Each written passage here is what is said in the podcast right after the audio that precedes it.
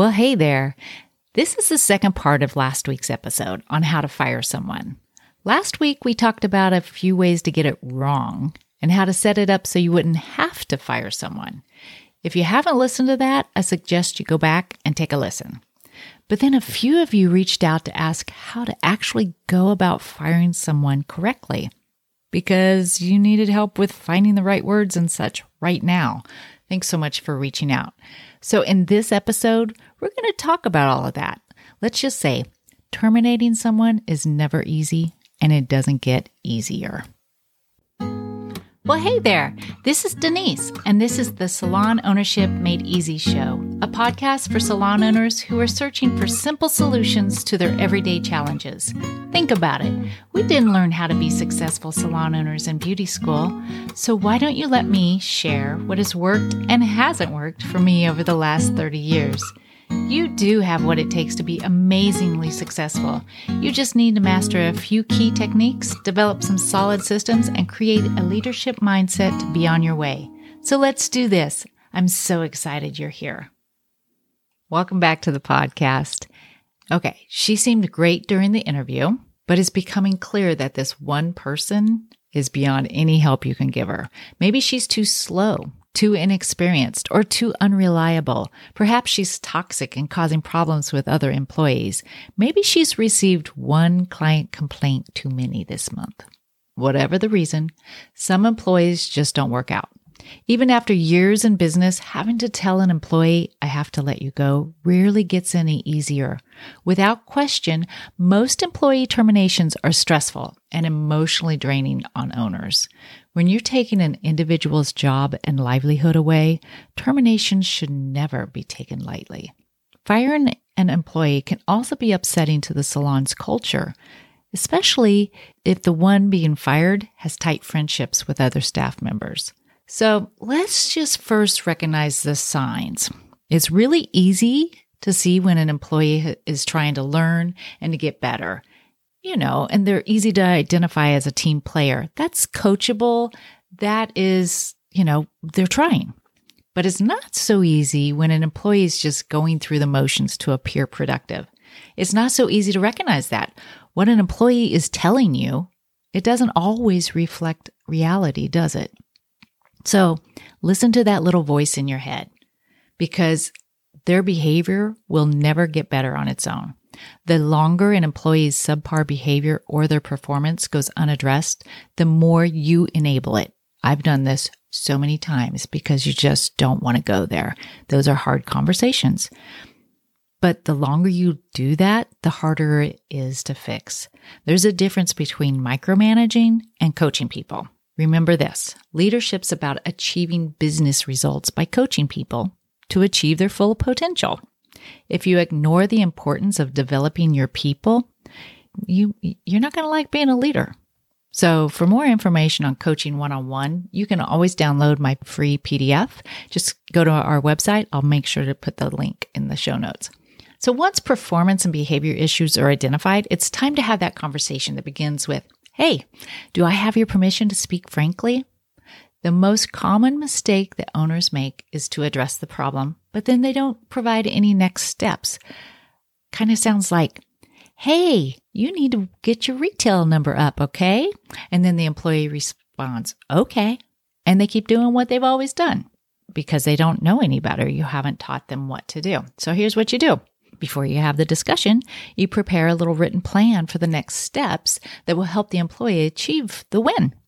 The goal with this is these, these next steps is to avoid to have to fire the employee, right? So then what do you do? Then you schedule your check-ins.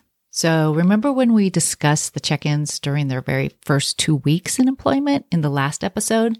This is also important when you're trying to coach on behavior patterns. Check-ins need to be frequent. Don't spread them out over weeks or months. Frequent sounds like, let's talk tomorrow or at the end of the day to see how you're doing with this. There's something about daily that communicates that making progress is not only an expectation, but it's a non negotiable. You'll know in a week or two if progress is happening. If not, you'll know it's time to part ways, right? Don't allow that employee to have excuses why they're not doing what you both agreed that they would do.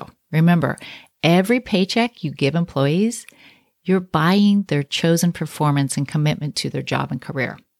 If you're buying their excuses rather than their performances, ah, get it? It's time to address what you're buying. Does that make sense? One of the toughest questions owners and leaders can ask themselves is what do I own in this situation? What do I own in having to fire this employee? And if you answer it, it's that you've done everything reasonably possible that you could to help this employee, that's great. But if your answer is that you didn't address the employee's issues fast enough, like I've done many, many, many times, or if you didn't meet your promises that you made, again, guilty, that's when you have an opportunity to learn and grow as a leader. It's okay. Remember, owners and leaders make mistakes too. The ability to learn and grow from your mistakes is a sign of a mature and thoughtful leader. Hey, we're all a work in progress, right? Having to fire one or more employees due to financial challenges is one thing, right? But when a decision is made to fire an employee for performance or behavior issues, that employee probably earned that firing. I've talked with too many owners that get stressed and anxious because they must fire an employee. Heck, I was one of those owners, right? Of course, there's nothing pleasant about firing someone. It's even tougher when you really like the person. Look, the fact is, the employee put a lot of effort into earning his or her firing by not correcting and improving, right? As the owner, your company is instructing you to terminate this employee. You're simply carrying out your responsibility to give the employee what he or she earned to be fired. Check this out. Every time I'm asked the question, How long do you wait until you fire someone? My response is, By asking this question, you've waited too long. Have you heard the phrase hire slow, fire fast? Owners often get too caught up in the what ifs and the emotional aspects of firing. You know, they say, well, she's a big producer, or she's a close friend with so and so, and she may leave too. The list goes on and on. Now is not the time for cold feet or procrastination. Don't second guess yourself. You should know whether or not the employee's time is up. Hopefully, most of the time, those decisions are behavior based. Sometimes it's because the employee has clearly broken one of the terms of employment they agreed to at the time of hiring, you know, like the agreement at the, in the employee handbook. Your job is to grow and protect your business. If someone's hindering that mission, they gotta go. End of discussion. Every day you allow a toxic employee to continue working at your business, you give them countless opportunities to hurt that business. Think about this. Everyone in the company almost always knows that that employee needs to go and that you're totally avoiding it every day the decision lingers on that one employee is doing damage to your culture and to you as the leader. Do what you should have done a long time ago. You know what the right decision is. It really isn't a good time to fire an employee. That's why firing is so tough. My advice to owners is to get the firing over with so you can get back to leading your team and your company. Get that weight off your shoulders and out of your gut because it, it can be a huge distraction in your life. Make sure you keep your intentions to yourself. I don't care how friendly you are, how close you are to your employees, and you think that they're your friends, they do not need to know. Don't allow the employee in question to discover their termination from somebody else. They deserve to hear it first from you, and they deserve to hear it one on one, eyeball to eyeball. Unless the employee has done something serious that requires immediate termination, like, you know, you caught them stealing or they're assaulting someone or, God forbid, worse, schedule your meeting with them at the end of the business day. And you could um, have like a manager, a senior team member with you in the meeting if that makes you a little bit more comfortable. Meet with the employee and get these words out calmly and politely. This is your script. I'm sorry to tell you that we are terminating your employment here. See how easy that is? That immediately transfers the burden from you to the employee.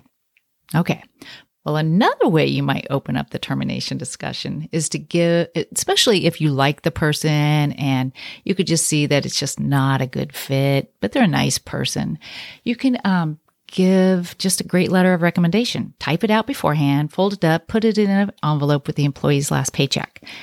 Um, and just say, hey, I'm I'm giving you a letter of recommendation. Don't say anything bad about the employee or the conditions of how she left or anything like that. Just make sure you detail her strong points. Don't don't put her weaknesses in there. You don't want to sabotage the person's ability to find future employment. So you never know how an employee is going to react to being terminated, right? Some get pissy, others rage, and a few will get emotional and cry. You don't want that kind of tension in the salon, especially if clients are present. And honestly, it's kind of cruel to that one that that's getting fired. The worst part of being terminated unexpectedly is having to keep yourself together and collect your belongings while everyone else is working on the floor. Yeah. You want to make sure you allow that person to retain some dignity. So during the termination meeting, be sure to discuss how the clients are to be divided. If your employees signed a contract restricting client contact, remind them of this. If they did not, there's likely nothing you can do to stop them from contacting clients. Whatever the case, be an ethical owner. Let the departing employee know that if her loyal clients ask for her contact information, that you will give it to those clients freely. Right? Take the take the high road. Then you might want to help them pack their things up. Have some boxes in the back so you can help pack up her belongings.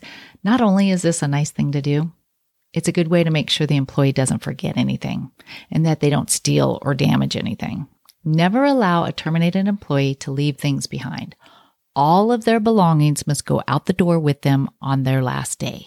You don't want to have a sheriff show up at the salon and inform you that the employee has accused you of stealing her tools, God forbid. You also don't want that employee to return for items and disrupt the whole salon during business hours. I've had that happen. Say the employee asks you why they're being terminated. Have a list of legitimate reasons why. You're not required to disclose why, but you should.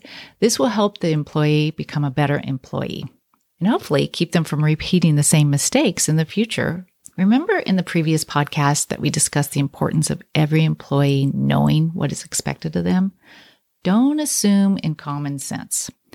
Employees are not mind readers, and if you've been a human being on this planet for any period of time, you've already learned that what is considered common sense is subjective.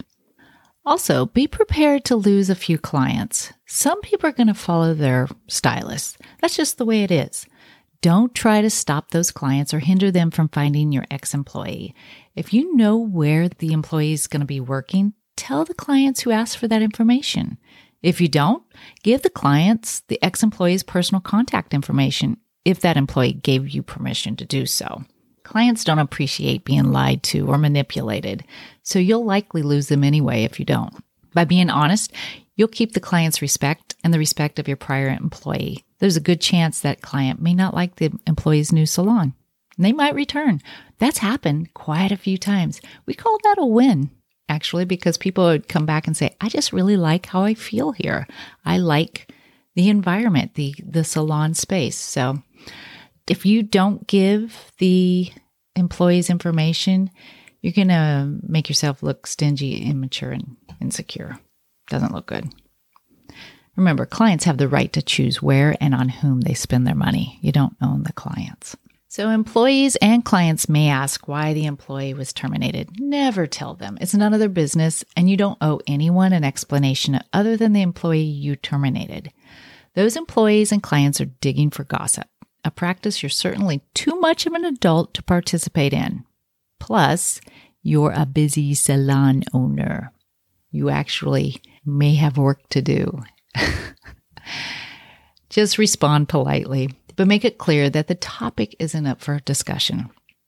Here's a great go to response It wouldn't be appropriate or respectful of me to share that information. It's regretful that the arrangement didn't work out, but we wish him or her the best, and I'm sure they wouldn't appreciate us talking about it. So let's not. If the employees are talking about it, remind them in very clear, stern terms that it's not to be discussed. This is important for several reasons. First, your remaining employees will see that you respect the people you employed. Should they resign or be terminated, they know you won't allow them to be the topic of the week. Secondly, it's childish and unprofessional for the employees to be gabbing about company affairs they have nothing to do with, especially in front of clients. And finally, and this is important, especially if you live in a small town. This is not news you want to broadcast all over the place. If clients are going to be speaking of your business, it should be about great customer service and the talented professionals. Anything that distracts from that isn't beneficial and should be highly discouraged. Now, let's talk about this. Should the terminated employee be the one to stoop so low as to trash talk you or your salon. Don't allow yourself to be baited. I've always said it's best to take the high road. Never pour fuel on the fire. If you don't talk about it, the subject will just fade away. The only instance in which it's acceptable to respond is when the employee is doing something to damage the salon's reputation or harass you personally. Solid evidence may include text messages, emails, social media communications, or a rant on a platform where potential and existing clients are certain to see it, like online review site. For an employee's actions to be punishable, they must be criminal. Harassment and threatening behavior are criminal behaviors.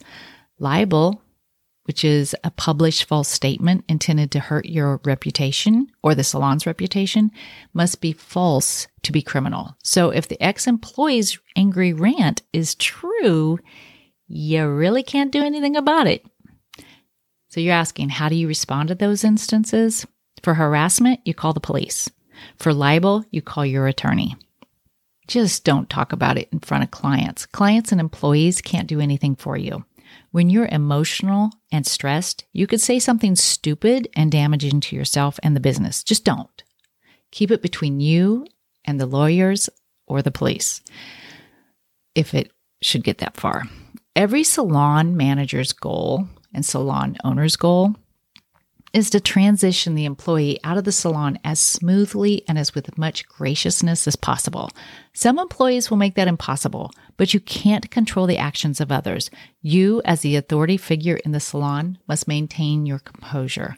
Unlike that employee you fired, you have to continue to show your face in the salon. So don't do or say anything that you're going to regret. Firing employees is one of the toughest things to do as the owner of a salon. We develop friendships with our team members and they become like family.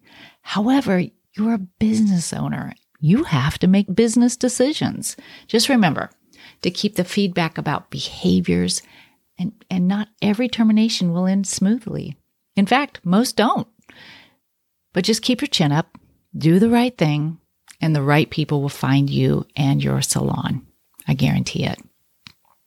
If you found value in this podcast episode, will you do me a favor? Will you share it with your salon owner friends? Tell them to follow the show so they don't miss an episode. And remember, let us know if there's a challenge you're having as a salon owner. We might be able to help you find a solution. Take care until next time.